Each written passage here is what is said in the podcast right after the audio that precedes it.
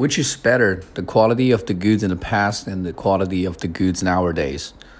I strongly believe that the quality of the goods nowadays is much better than it was in the past. This is because in the past, the factories and the plants need to hire people to do the jobs. And, you know, the quality of the goods heavily relied on the hands and the finesse of the uh, laborers.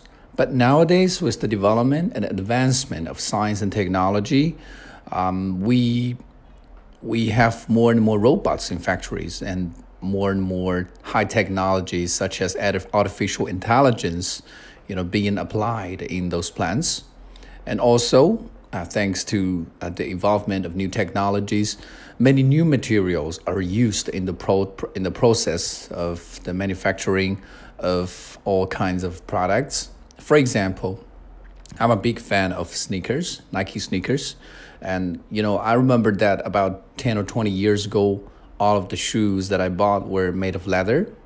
But today, I found that, you know, almost no shoes are using leather anymore. And they're using synthesized material. They're not just more breathable, but also more durable.